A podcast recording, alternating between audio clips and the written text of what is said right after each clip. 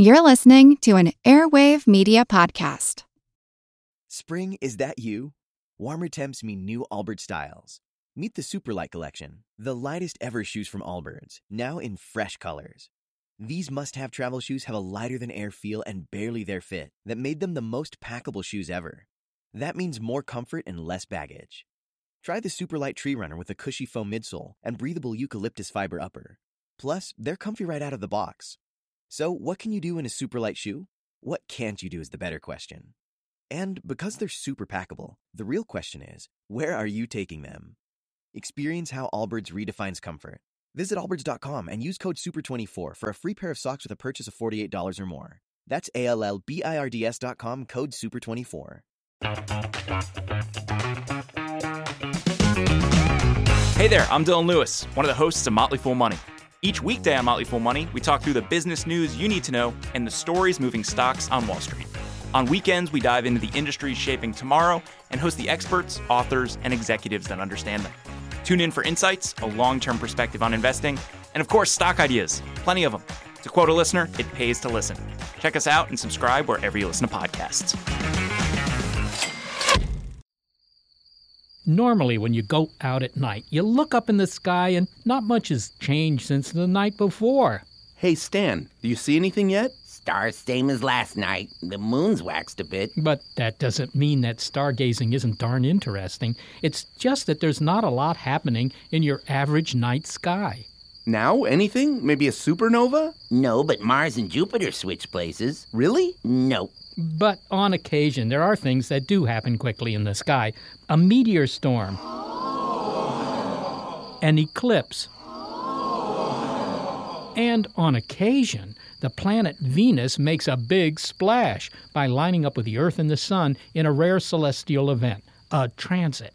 A transit of Venus. But this isn't just cosmic fireworks for your amusement. Almost half a millennium ago, some people realized that transits held the key to determining the size of the solar system. How many miles is it from the Earth to the Sun? Well, every school kid knows it's 93 million miles, but that's today. Where did that number come from? You're thinking it came from a fourth grade teacher, but in fact, no one knew that number when the 17th century began, not even fourth grade school teachers. Mr. Dalrymple, what's the size of the solar system, sir? Well, Charles, it's one astronomical unit. But how many miles is that? okay, children, let's return to our lesson of the importance of meat pies to the Battle of Hastings. As they have in centuries past, the planets are once again aligning for the latest transit of Venus, the last in your lifetime. Well, perhaps this will actually be number two if you saw the transit in 2004. Funnily enough, they come in pairs. You wait for over a hundred years and you never see Venus on the face of the sun. But when you do, you get another one about 10 years later. It will take place June 5th or 6th, depending on which side of the date line you're on. And in this hour, a special big picture science show in anticipation of the June transit of Venus, amongst the rarest of astronomical phenomena. I'm Seth Shostak. I'm Molly Bentley. Oh, here's the downtown local.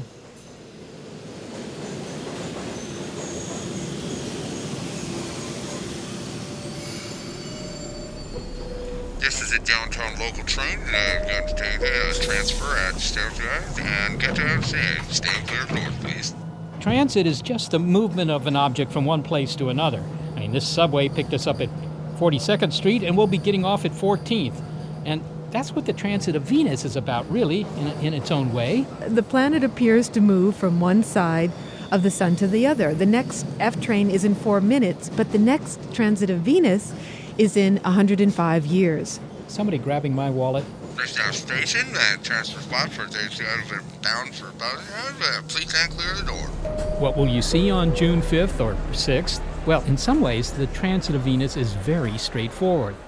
Just looking at it, it's a black dot moving across the sun, but there is a huge amount of history behind it. Because there was a time when witnessing and measuring the transit was the ultimate prize in astronomy. Well, why would that be? Because ever since Copernicus, we knew what the solar system looked like. The sun in the middle and the planets going around it. I mean, you could make a drawing, but no one knew what the scale of that drawing was. and transits were seen as a way to determine that. And nations would come to invest great resources to send out expeditions in the 18th and the 19th century to all corners of our spherical globe to capture this astronomical prize. Okay, so this celestial event coming soon to an outdoor arena near you was once thought to hold the secret to a basic question in science how big was the solar system? But there was a lot of downtime between transits. So, uh, got a pen? Got one. Okay, transits occur in pairs separated by eight years. Pairs of transits, eight years apart. But those pairs are separated by more than a century, alternating between a gap of 121 years and then 105 years. So 121 years, then 105 years. So the next transit will be 105 year gap, 2117, eight years later at 2125. Then there's going to be a 121 year gap, carry the one, the year 2246, and its pair eight years later, 2254. I'll tie a string around my finger. Well, unless cryonics makes some significant technological leaps, your finger isn't going to make it to 2254, and neither are you. The current transit pairing includes one in 2004 when scientists observed it with an orbiting telescope, as they'll do again this year. I hope you'll all see the transit too, but uh, you're not the first ones. There was a guy who beat you by 373 years. The first transit that was seen was in 1639. It was seen by a young man, 20 year old called Jeremiah Horrocks. I'm Nick Lomb, the author of the book Transit of Venus 1631 to the present Jeremiah Horrocks was born in a rural part of England near Liverpool. Writer Peter Aughton's recent book is about this talented young man who would one day become the father of British astronomy. Well, Jeremiah Horrocks was a country boy born to a family of clockmakers. His father was a clockmaker and his grandfather before him. And uh, because of the connection between clockmaking and time, sundials, for example, Jeremiah Horrocks learnt the basics of the sundial, the basics of the clocks and watches in his father's workshop and got to know quite a lot about astronomy. So, what's the connection between time and astronomy? Well, the sky was seen as a giant example of clockwork, in fact. I mean, certainly the solar system, you know, the planets are going around in predictable ways as if the whole thing was geared. And of course, about once a day, the stars rotate around the Earth, too. The sky was all about time, and Jeremiah Horrocks' true love was the night sky. I hath done winding the clocks, father. Prithee, may I go outside? See, by the mid 17th century, the astronomer Johannes Kepler had derived some simple equations that allowed us to make a pretty good map of the solar system. Kepler's laws enabled astronomers to work out exactly where every planet was at any evening or any time of the day, any time of the night. They could tell you exactly where Mercury was, exactly where Venus was, exactly where the Earth is. Well, we're sitting on it, so we all know that. Okay, so we had said that the Earth was one astronomical unit from the Sun, and we knew that, for example, Jupiter was five astronomical units from the Sun, but we just didn't know what an astronomical unit was. At that time, the people didn't know how far anything was away in the solar system. They didn't have an absolute distance in kilometers or miles or whatever else. I'm Jay Pasachoff, a professor of astronomy at Williams College in Williamstown, Massachusetts. But then along comes Jeremiah Horrocks, who was intrigued by this question of what an astronomical unit was, and he would spend his evenings measuring the positions of the planets with respect to the sun. Okay, well, maybe measuring the positions of the planets sounds kind of dull, but you have to recall that in the early 1600s, the only part of the cosmos that anyone paid attention to was our own solar system. I mean, it was our own backyard. The stars, yeah, we didn't really care very much about them. I mean, just like a resident of Manhattan for whom the universe ends at the Hudson River. What's on the other side of the river, you ask? Ah, you got Jersey, uh, Boston's probably over there somewhere, and all the rest is pretty much uh, artichoke farms. So Horrocks was measuring the positions of the planets. I mean, he'd witnessed Mercury go across the face of the sun, a transit of Mercury, but that planet is so tiny it's not really very useful for measuring the astronomical unit. But then there was our second planet from the sun, Venus. Kepler had predicted when that transit would occur, but he got it wrong. Jeremiah Horrocks, however, got it right. And he would be the first person in history to have seen the transit of Venus, or maybe not. Possibly some people who had been observing the sun and the sky for thousands of years might have noticed at sunset a black dot on the sun, but they would not have known what it was. They would have taken it as some kind of omen. Hello, the ancient Chinese, the Babylonians, Indians, Greeks, and Egyptians had all observed Venus. They knew something about it. They recorded its motions. But wait, all this staring at the sun. I mean, today we use special lenses, we have special fangled glasses. Did people know not to look directly at the sun back then? Well, of course they did. I mean, those that didn't suffered eye damage. Jeremiah knew to use smoked glass and other specialized instruments. Once he calculated there would be a transit of Venus, the second of a pair, he sent word to his friend William Crabtree. I, I guess today he'd just texts that message. Dearest William, prithee, I write thee with exciting tidings. Methinks I've made the most extraordinary, ah, blasted autocorrect, extraordinary finding, and thinketh that thou shalt be most interested to learn about a celestial phenomenon. Oh, blast it, never mind. Well, maybe not. Anyway, about 400 years ago, Horrocks and Crabtree were members of a very exclusive club. So just two people observed a transit of Venus in 1639. Okay, so Jeremiah Horrocks turns his house into a kind of solar telescope. He puts a piece of cardboard in the window. They had windows back then? Not when I grew up. okay, well, he had windows. He puts a piece of cardboard in the window. It has a tiny round hole in it. And at the other end of the room, he had a white sheet on which was projected the image of the sun through that pinhole lens. So he was inside a pinhole camera. Hey, kids, do attempt to try this at home. I repeat, try this at home. No need for a lens, just a piece of cardboard and a white sheet. On the sheet, he was seeing a bright, large image of the sun. And then they waited and on that image, a black spot. And the black spot was the planet Venus moving across the surface of the sun.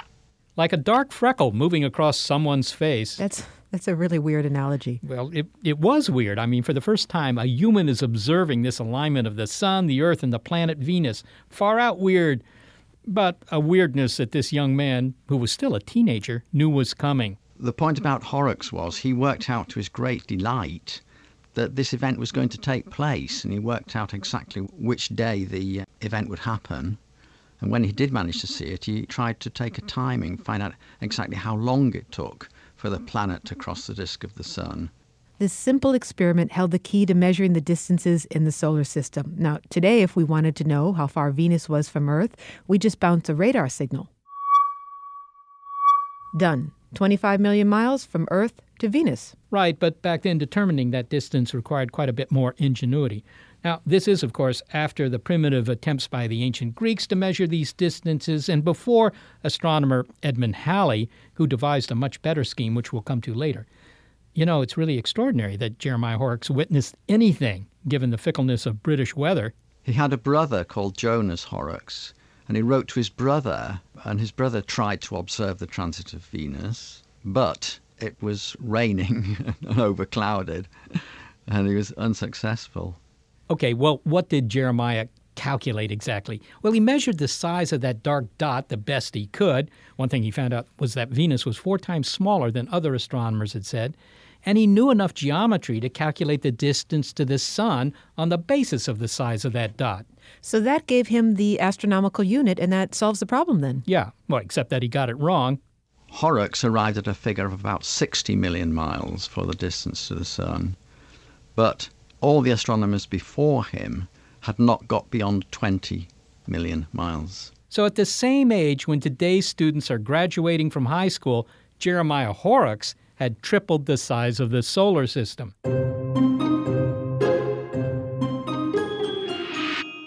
Then what happened to Horrocks? Well, he died. He died young, sadly, not long after this transit. But there is an interesting postscript. The results of his transit observation were significant enough to publish, but they were published in Belgium. Now, this twisted the knickers of the Royal Society, Britain's numero uno scientific establishment. An Englishman, one of their own, was a scientific rock star, but in a foreign country.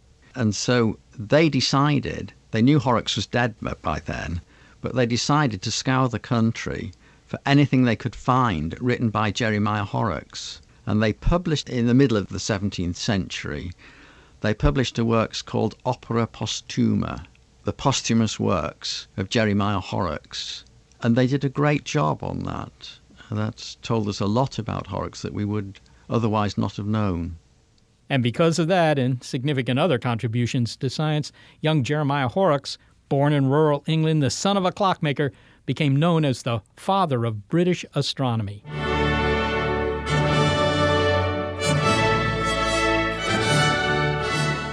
Okay, but that still leaves the question unresolved. At this point in the middle of the 17th century, we still don't have a yardstick with which to measure the solar system accurately.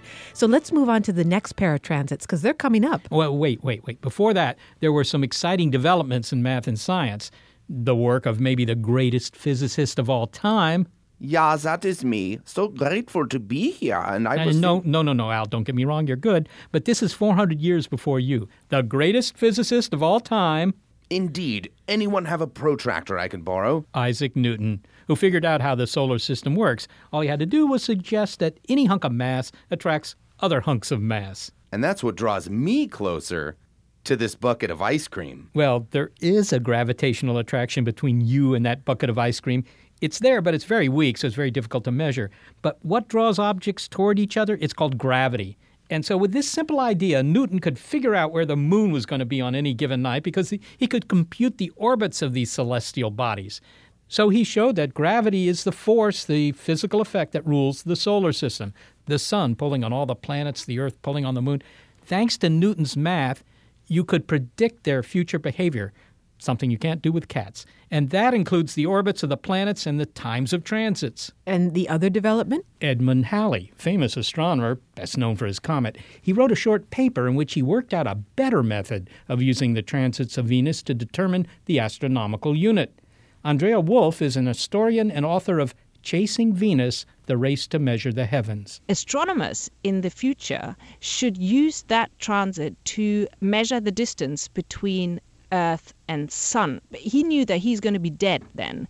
So he was basically calling a future generation of astronomers to use the transit of Venus to calculate the size of the solar system. Halley's scheme put the emphasis on timing the transits rather than measuring the size of the dot of Venus. Simple enough, except that his plan would require looking at the transit from several places on the Earth. And to do that required an international scientific effort, something that had never been done before. Enter the heavy hitters. Man the halyards, feather the topsail, and say goodbye to ye old merry England. We're off to discover the Cook Islands. Coming up, the famous voyages of an English captain. It's mass transits from Big Picture Science. This episode is presented by Chemists in the Kitchen by LabX, a YouTube video series spotlighting the power of chemistry and how science and food can bring people together. In each episode, real scientists walk you through things like making your own cheese at home, the chemistry behind souffles, methods for botanical infusions, the formula for perfect deep fried chicken, and much more. It's a love letter to science, cooking, and individuality with some great tips on how you can apply real scientific principles to your everyday cooking. Plus, it's just a lot of fun. Season 3 is airing right now, and you can catch up with every episode for free on YouTube by searching Chemists in the Kitchen or going to youtube.com slash labxnas. That's youtube.com slash labxnas. What are your plans for June 5th or 6th? 2012. Well, you might be in a good spot to watch the transit of Venus, and we'll give you some tips for viewing that at the end of the program. But now we continue with why the transits have been not just exciting celestial events, but were once the key to unlocking one big question about the solar system its size. Welcome back to Big Picture Science and our special mass transits on the June transit of Venus, a rare event that won't occur again until 2117.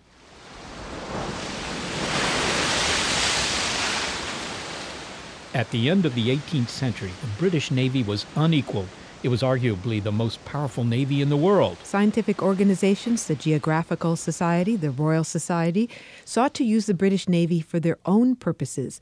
And for its part, the Admiralty was happy to comply. When they weren't at war, they needed funding and they needed something to do. I say, Stan, anything yet? Any war? Anything? No, sea's the same as last night. Moon's waxed a bit.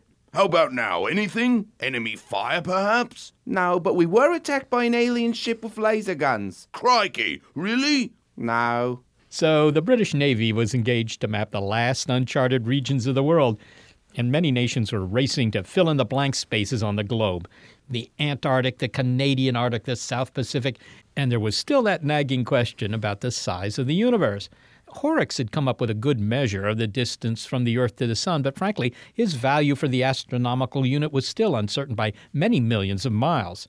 Edmund Halley had suggested a better way to use the transits to measure the astronomical unit, but it would take an international effort. Because for what Halley suggested, one needs observers in the northern and the southern hemispheres. Andrea Wulf.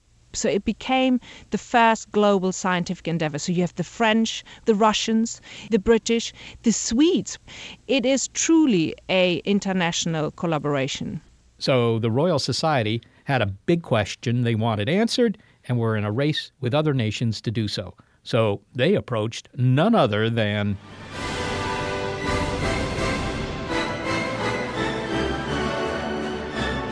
Captain Cook. Well, he wasn't even Captain Cook then until they gave him a ship.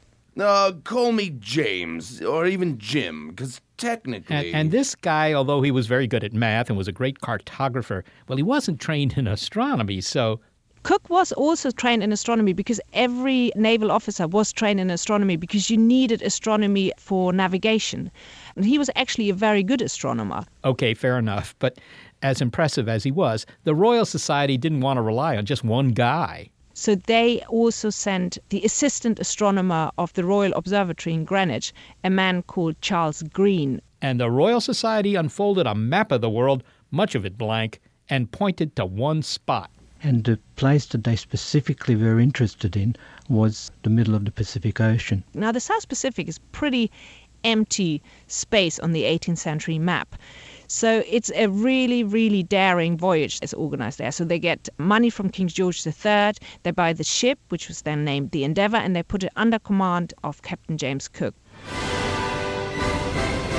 Yes, now I am a captain. Note the epaulets. So in August 1768, Captain Cook set sail with 94 men and all the supplies that they thought necessary. Telescopes, 4 inch refractor, equatorial mount with clock drive, smoked glass, a dozen barrels of grog, and 95 bathing costumes. And they set sail for Tahiti.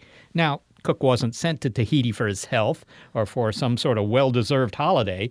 Tahiti was a special location to watch the transit, but but the British government did have a secret agenda. They did want to explore the Pacific, and uh, the transit gave a great excuse. Now, Halley's transit scheme was to focus on the time it took Venus to do its thing, which took patience. Some places you will see it just enter the sun's disk, and you'll be able to watch it for about 20 minutes, half an hour. But if you're lucky, you'll see it cross right across near the center of the disk, and you can get a transit that can last for about 12 hours or longer. So Cook and his men debarked from the ship Endeavour, set up all their equipment on the beach at Fort Venus, named after a guy named Fort, of course.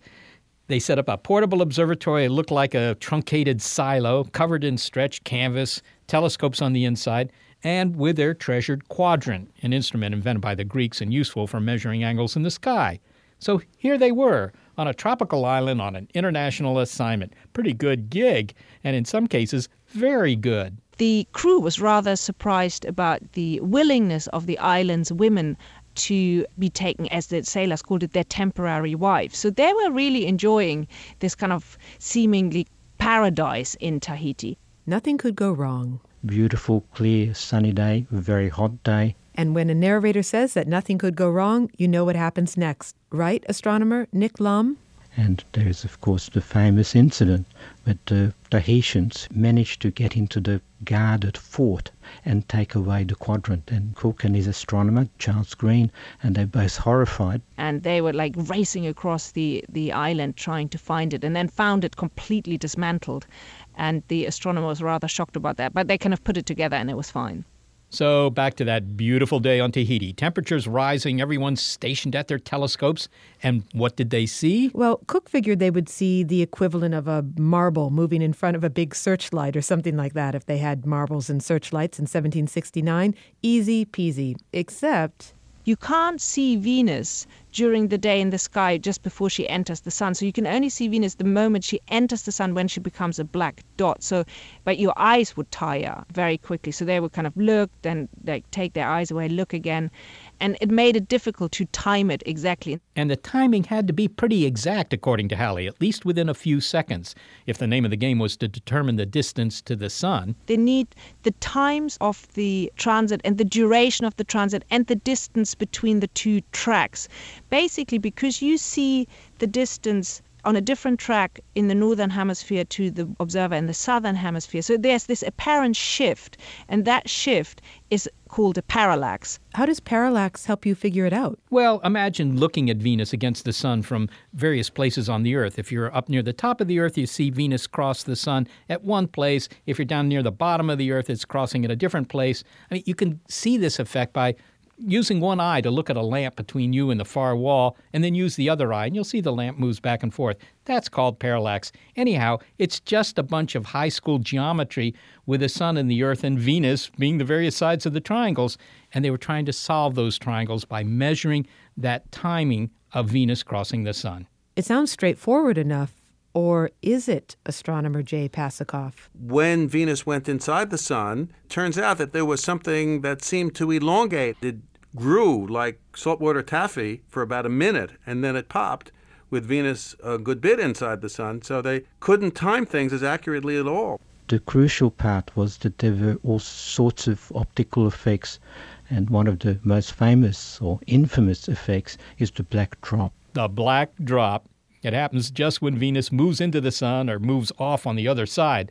The images were compromised. Well, what causes it? comes from the fact that the sun is just a big ball of gas and doesn't really have a sharp edge.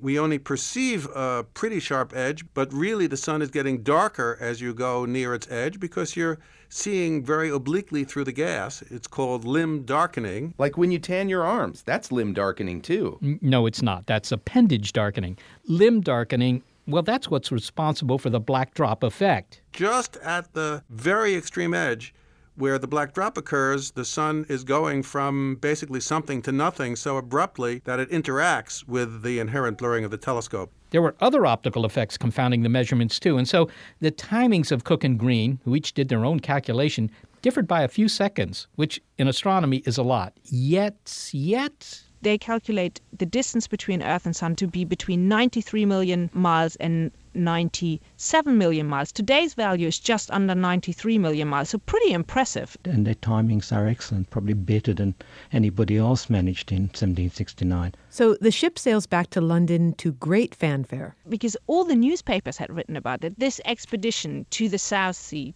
totally fueled the public imagination. I mean, Cook came back as a hero. But another early death on this transit, too. The astronomer Green did not survive there was just so many diseases there, especially malaria, and he died on board of the Endeavour and was buried at sea. Well, what was the result of Cook's mission? I mean, at this point, what did we know and what did we not know about the distance from Earth to the Sun? That elusive astronomical unit? Well, they had a much better measurement than Horrocks had given them, but it was still off by a few million miles. And really, without an accurate measurement of the astronomical unit, well, down the road, we wouldn't be able to do things like, I don't know, send spacecraft to Mars. Okay, so high precision pays off just as it does in cartography. I mean, imagine Rand McNally with approximate distances. Okay, we just crossed the Mississippi, kids. The Grand Canyon should be just past this artichoke farm. Oh, and what about the Royal Society's secret mission for Captain Cook?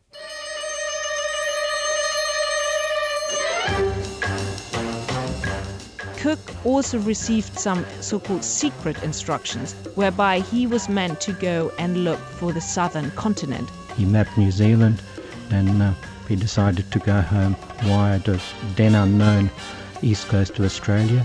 So, all in all, a successful trip the mapping of the Pacific from Australia to Hawaii to Alaska, the timings of the transit, but it was successful not just for the numbers they came up with. It's pretty extraordinary that they came up with a value for the distance between Earth and Sun. But I think what is much more important is that this is this kind of global scientific collaboration and that really the foundations of modern science, how we understand it today, they were laid in the transit decade. And the expeditions would continue. The questions of just how long it took Venus to cross the sun and the size of the solar system would have to wait.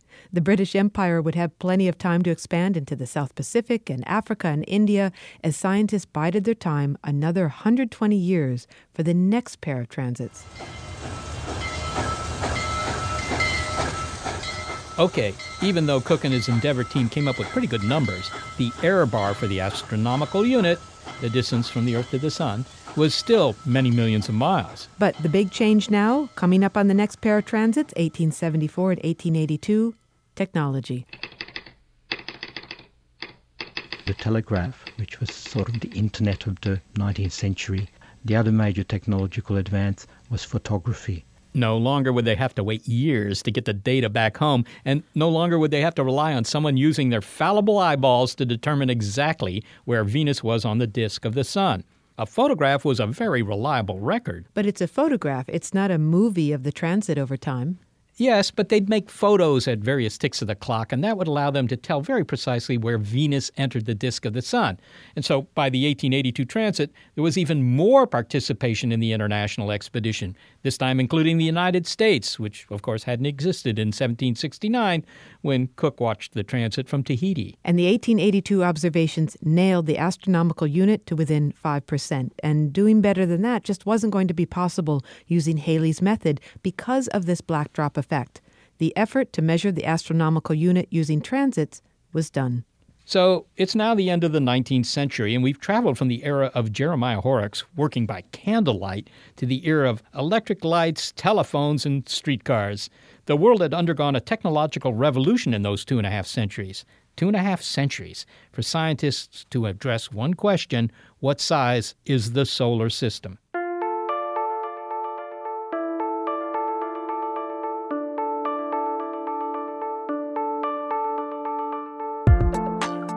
By the 20th century, other methods arose for measuring the astronomical unit, and today, well, we simply use radar.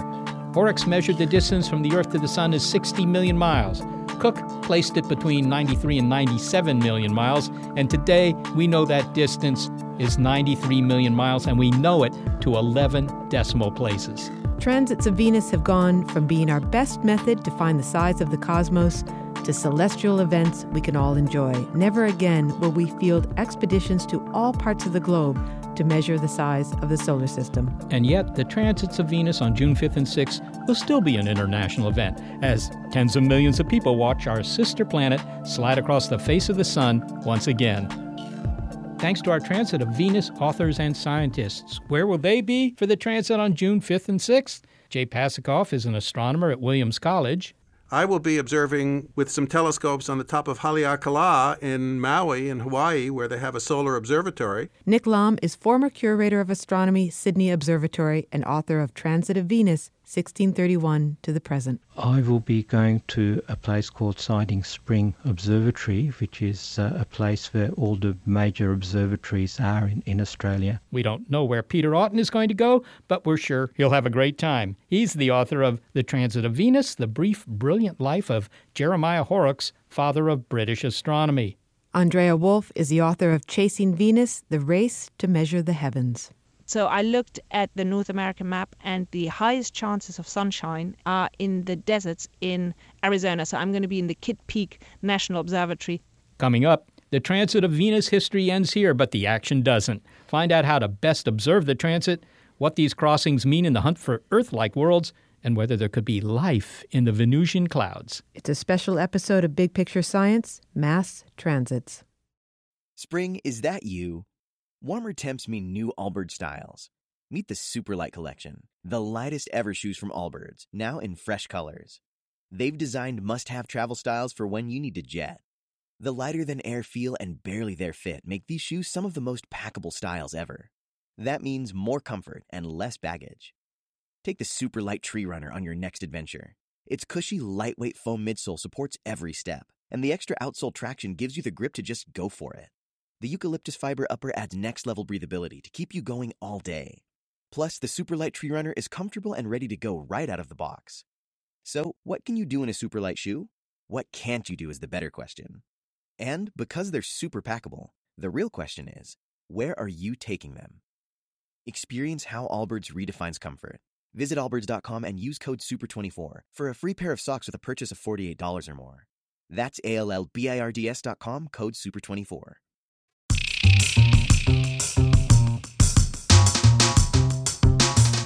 Welcome back to Big Picture Science and Mass Transits, a special episode in anticipation of the June transit of Venus. We've heard about the historical race to observe and measure transits, and how it was hoped that doing so would permit us to finally determine the size of the solar system, which it did. But the story doesn't end there, because transits of our sister planet keep teaching us new things. For instance, during a transit, some of the light from the sun passes through the Venusian atmosphere, and astronomers can analyze that light and learn something about our sister planet's air supply. Now, why would that interest them, the atmosphere on Venus? Well, we want to know the atmospheres of any planet that we find. In particular, you know, if you were to find oxygen in somebody's atmosphere, that would be a good clue that there was life down on the surface. Not the case for Venus. So, this June transit of Venus will be a spectacular event. It'll be fun to watch, but it will also help scientists today understand more about Venus. Yes, indeed it could. Stand clear of the closing doors, please.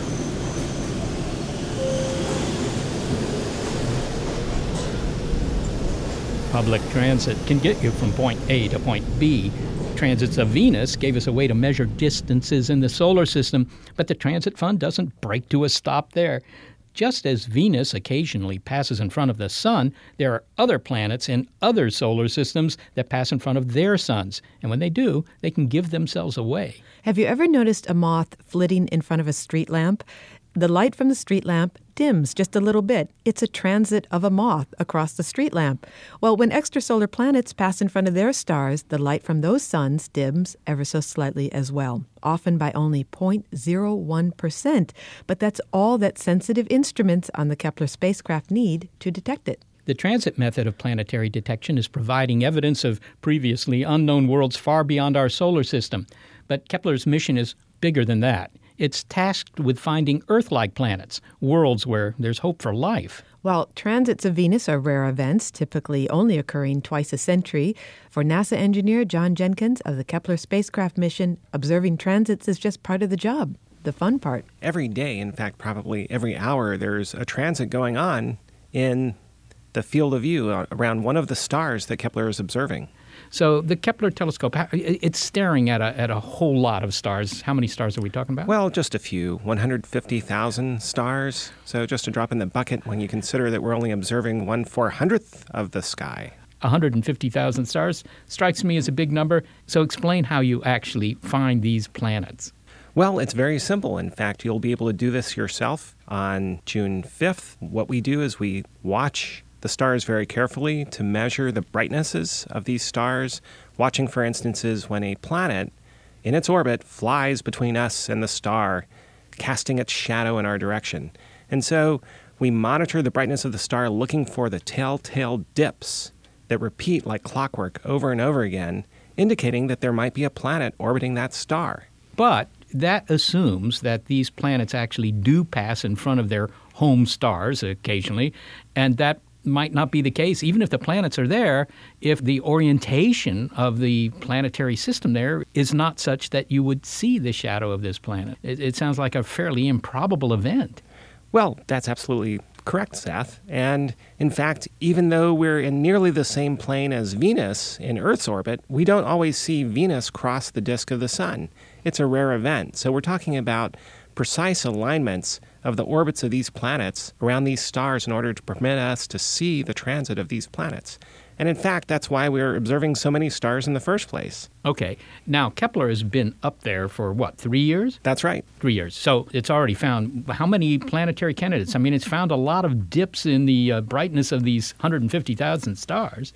That's right. We've we've identified over 2,300 planetary candidates. That's about five per day. So you've already found more than 2,000 what you call planetary candidates. That means they haven't been elected to planetary office yet, right? I mean, th- these might not be planets. I mean, do you have any idea what fraction of these candidates are going to win?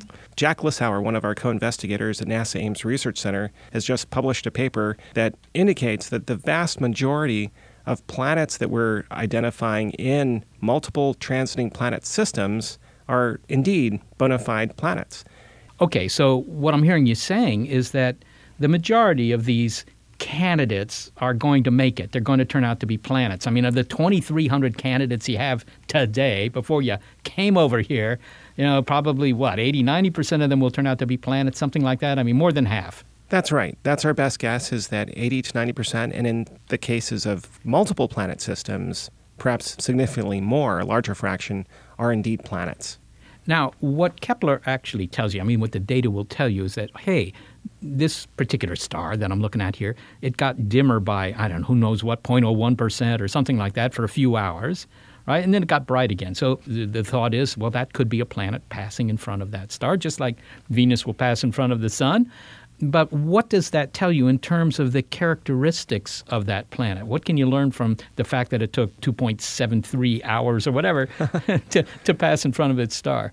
Well, we can learn a surprising amount of information about the planet and, in some cases, about the star itself.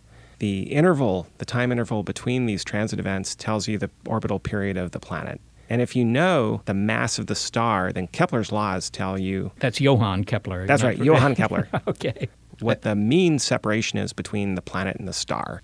And then the depth of the transit, so, so the fractional depth, how much light is blocked by the planet when it crosses the star, tells you the relative size of the planet to the star. So we get the size of the planet, we get the size of the orbit. And if we know the size and the temperature of the star, then we can estimate the temperature of the planet. That really represents the, the next horizon of science and astronomy for our children and our children's children. That is to characterize extrasolar planets, to learn whether or not there is evidence for biology happening on these planets. In one case, by observing the light reflected off the planet with a future instrument like the James Webb Space Telescope and an occulter spacecraft that would block the light from the stars so that you could actually see the reflected light from the planet. And then you can do spectroscopy. And that is that you put the light from the planet through a prism and you spread out the colors and you look for notches or black spots in the spectrum that would indicate the presence of chemicals which are necessary for life or which indicate that life is there, such as ozone, which is a good marker for oxygen, and methane. So that would be kind of a chemical signature that there's some biology on that world. But Kepler can't find that. That's future experimentation by James Webb, the James Webb telescope. James Webb, or perhaps other instruments that people are dreaming up and thinking of today. It's an exercise left to the reader at this point. But, you know, astronomers and engineers and scientists are very clever, imaginative folks, and so we might get some of these answers sooner than we sooner than we think. Well, the name of the game here isn't really just to pile up thousands more planets, although, you know, that, that sounds good. I mean, it reminds me of the bumper stickers whoever dies with the most planets wins. it sounds like you're going to win. But the idea is to find Earth like worlds. And so you're answering a question that really only needs to be answered once, and that is what fraction of stars have planets that are somewhat like the Earth? But we still don't know the answer to that question, right? We don't. And indeed, eight years ago, I was in Cambridge, Massachusetts, to observe the transit of Venus. And here we are, eight years later. At that time, we were still a mission in formulation. We hadn't launched. We didn't launch until 2009. And so I was thinking to myself at that time that, boy, when the next transit of Venus comes along, we'll be close to having the answer, at least having the first detections of Earth sized planets in Earth like orbits of sun like stars. And indeed, we're on the precipice, on the threshold of finding such animals. And we have a significant number of candidates that are in or near the habitable zone and that are at the same size or smaller than Earth. And so the data from Kepler have outstripped my expectations in terms of the kinds of things that we would see. But it turns out that stars aren't quite as cooperative in the wild as they were in the laboratory. And so it's going to take us a little bit longer because the stars are a little bit more variable and not as quite as we expected in order for us to find the holy grail, namely to find a significant sample of Earth sized planets in the habitable zone of sun like stars. Jon Jenkins, thanks so much for talking with me. Thank you so much, Seth. It's been a pleasure.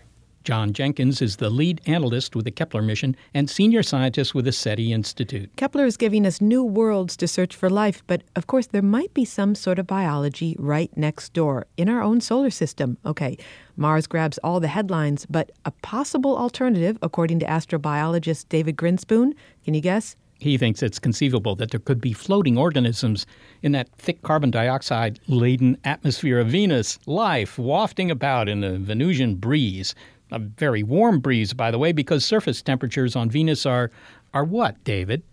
In Fahrenheit terms, it's close to 900 degrees every day, all day, day, night north, south. The only way you can get a little bit cooler than that on Venus is to go up to the top of one of the high mountains, but that, that doesn't buy you much. It's, it's pretty darn hot everywhere on Venus on the surface.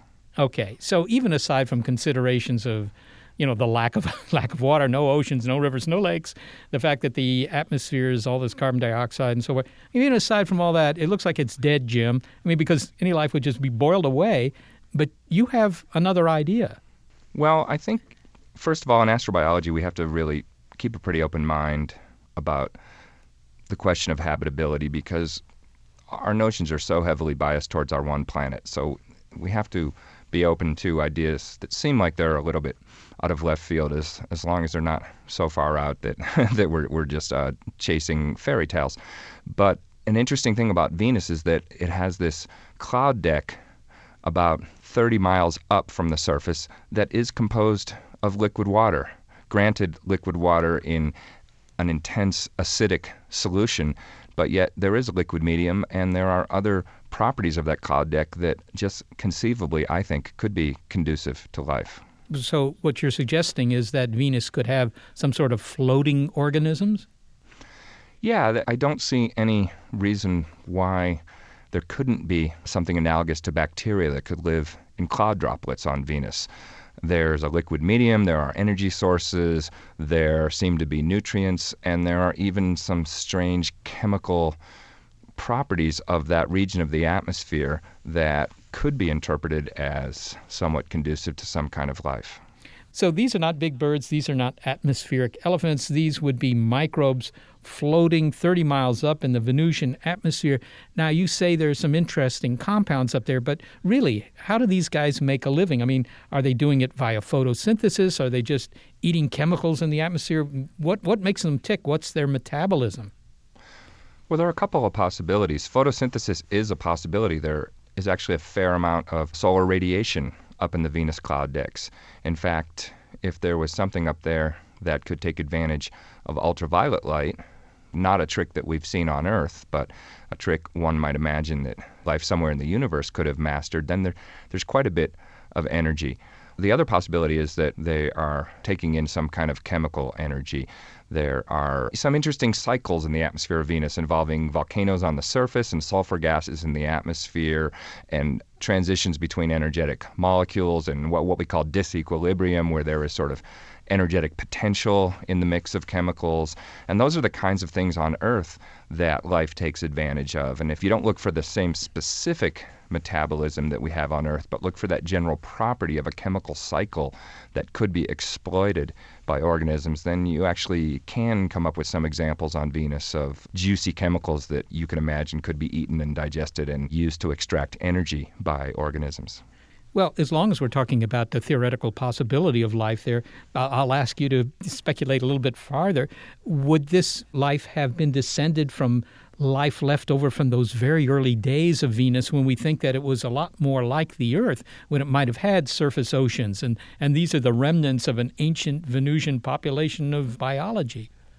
I think it's possible when Venus was a young planet, it probably had oceans. And in fact, there was probably a time when Venus, Earth, and Mars all had oceans and may even have been exchanging life between them. So there could have been an origin of life on Venus. Venus could have been infected if you will, with microbes from Earth or Mars. So, if our current understanding of what it takes for a biosphere is correct, then there's every reason to believe that Venus could have had an early biosphere. And then the question is, what happened to it when the oceans went away? And life being so adaptable and so sort of crafty at following the changes in a planet and finding niches as it has done many times in the history of the Earth, one at least can wonder if it might have found a way to migrate to the upper atmosphere niche, which still has some of those qualities of what we consider to be a habitable environment. David, how could we possibly find these things? I mean, if if you could somehow control the NASA budget for the next 20 years, uh, how would you look for life on Venus? Well, I think there are a lot of reasons why we need to send more spacecraft to Venus. I wouldn't advocate a mission just to search for organisms on Venus because it's a little bit of a long shot. I think it's plausible and I think it's worthwhile to consider. But what I advocate is a more broad based exploration of Venus to try to understand the evolution of the surface and the atmosphere and the clouds in large part to understand the Earth better by having a, this close by uh, example of a, a sort of Earth that, that evolved in a very different direction. But a byproduct of that in depth exploration that, that we really need to do would be the ability to explore the clouds carefully and collect cloud particles, see what they're made out of, and examine these strange chemical signatures that we see in much more depth. So I think just an in-depth exploration of the planet, including uh, you know the specific niche that I'm talking about, where you know if if we had the right kind of mission to collect uh, particles, look at them in, in, under a microscope, we we would see if there was anything there or not. Well, finally, David, uh, when you suggest to people at a cocktail party that you know it's possible that there's actually life on Venus, do you get puzzled looks? Do people uh, leave you to refresh their drinks?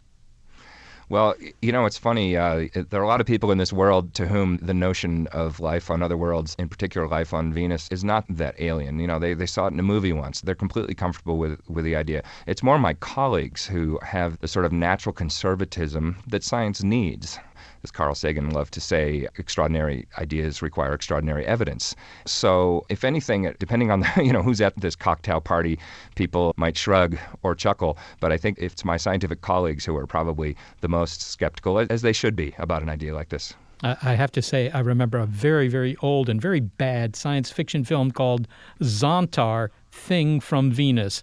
But he wasn't microbial and he didn't live 30 miles up. So well, David Grinspoon, thank you so much for talking with me. Oh, thanks a lot. It's been fun. David Grinspoon is curator of astrobiology at the Denver Museum of Nature and Science. So, Seth, for those of us who want to see the transit of Venus, how do we know if it's coming to a outdoor theater near us? Well, if you're in North America or you're in the Middle East, you'll be able to see it. Parts of Africa, parts of South America will too, but only for brief periods of time. Look in your local papers. And how does one look at the transit? Do you need special equipment? Well, you will benefit by using some binoculars because Venus will be very small. But make sure that your binoculars have some what's called eclipse film, very dark film, over the front end, or just take some eclipse glasses if you have those, cardboard eclipse glasses, cut them up and tape them over the front end of your binoculars, not the back end, the front end. But if you don't have special eclipse film or binoculars or eclipse glasses, what's your plan C? Well, plan C is to do what Jeremiah Horrocks did and just take a piece of shirt cardboard, punch a hole in it with a needle, uh, take a second piece of cardboard, hold the two apart, and project an image of the sun. And doggone it, that will work. It'll be safe. Thanks to our transiting production staff because they're always on the move Gary Niederhoff, Barbara Vance, Jay Weiler, and Tanya Lewis. Also, support from Rena Shulsky David and Sammy David and the NASA Astrobiology Institute. Big Picture Science is produced at the SETI Institute, and a big thanks also to our listeners. Your ears have been attuned to a special episode of Big Picture Science Mass Transits in anticipation of the transit of Venus, June 5th or 6th, depending on where you live. We hope you'll be inspired to watch the transit of Venus. You'll be participating in history and delighting in the science and wonder of this transit that lasts for 105 years. And between now and the next transit, why not check out more Big Picture Science on iTunes and through the link on our website? You have 105 years to do so. and while you're online, why not go to Facebook, become a fan of the program, and you can leave your comments there as well. And if you're a podcast listener but prefer over the air radio because it's transitory, check out the listing on our website of radio stations stations that carry the program.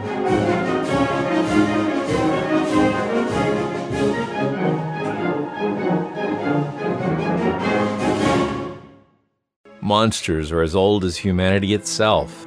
Monsters embody our fears. Yet, they help us define the boundaries of what it means to be human. We know most monsters aren't real, yet we can use monsters to learn about reality, psychology, biology, folklore, literature, critical thinking. We're on a journey to learn about the world through the lens of monsters, and we hope you'll come along with us. Subscribe at monstertalk.org. The corporate world is like the ocean. It's alluring, but it's also full of deadly creatures that can shred you to pieces. It becomes kind of like a Game of Thrones political arena where everyone's trying to murder you to get your job. My family doesn't come from corporate background, so I didn't have any sort of guidance in that. This is not your typical work podcast. Sometimes you need to be empathetic, and then there are times that you ask for input, but you don't really give a shit. Listen to the Ambie Award nominated podcast, Surfing Corporate. Stretch opportunity? What is this, yoga class? Get out of here.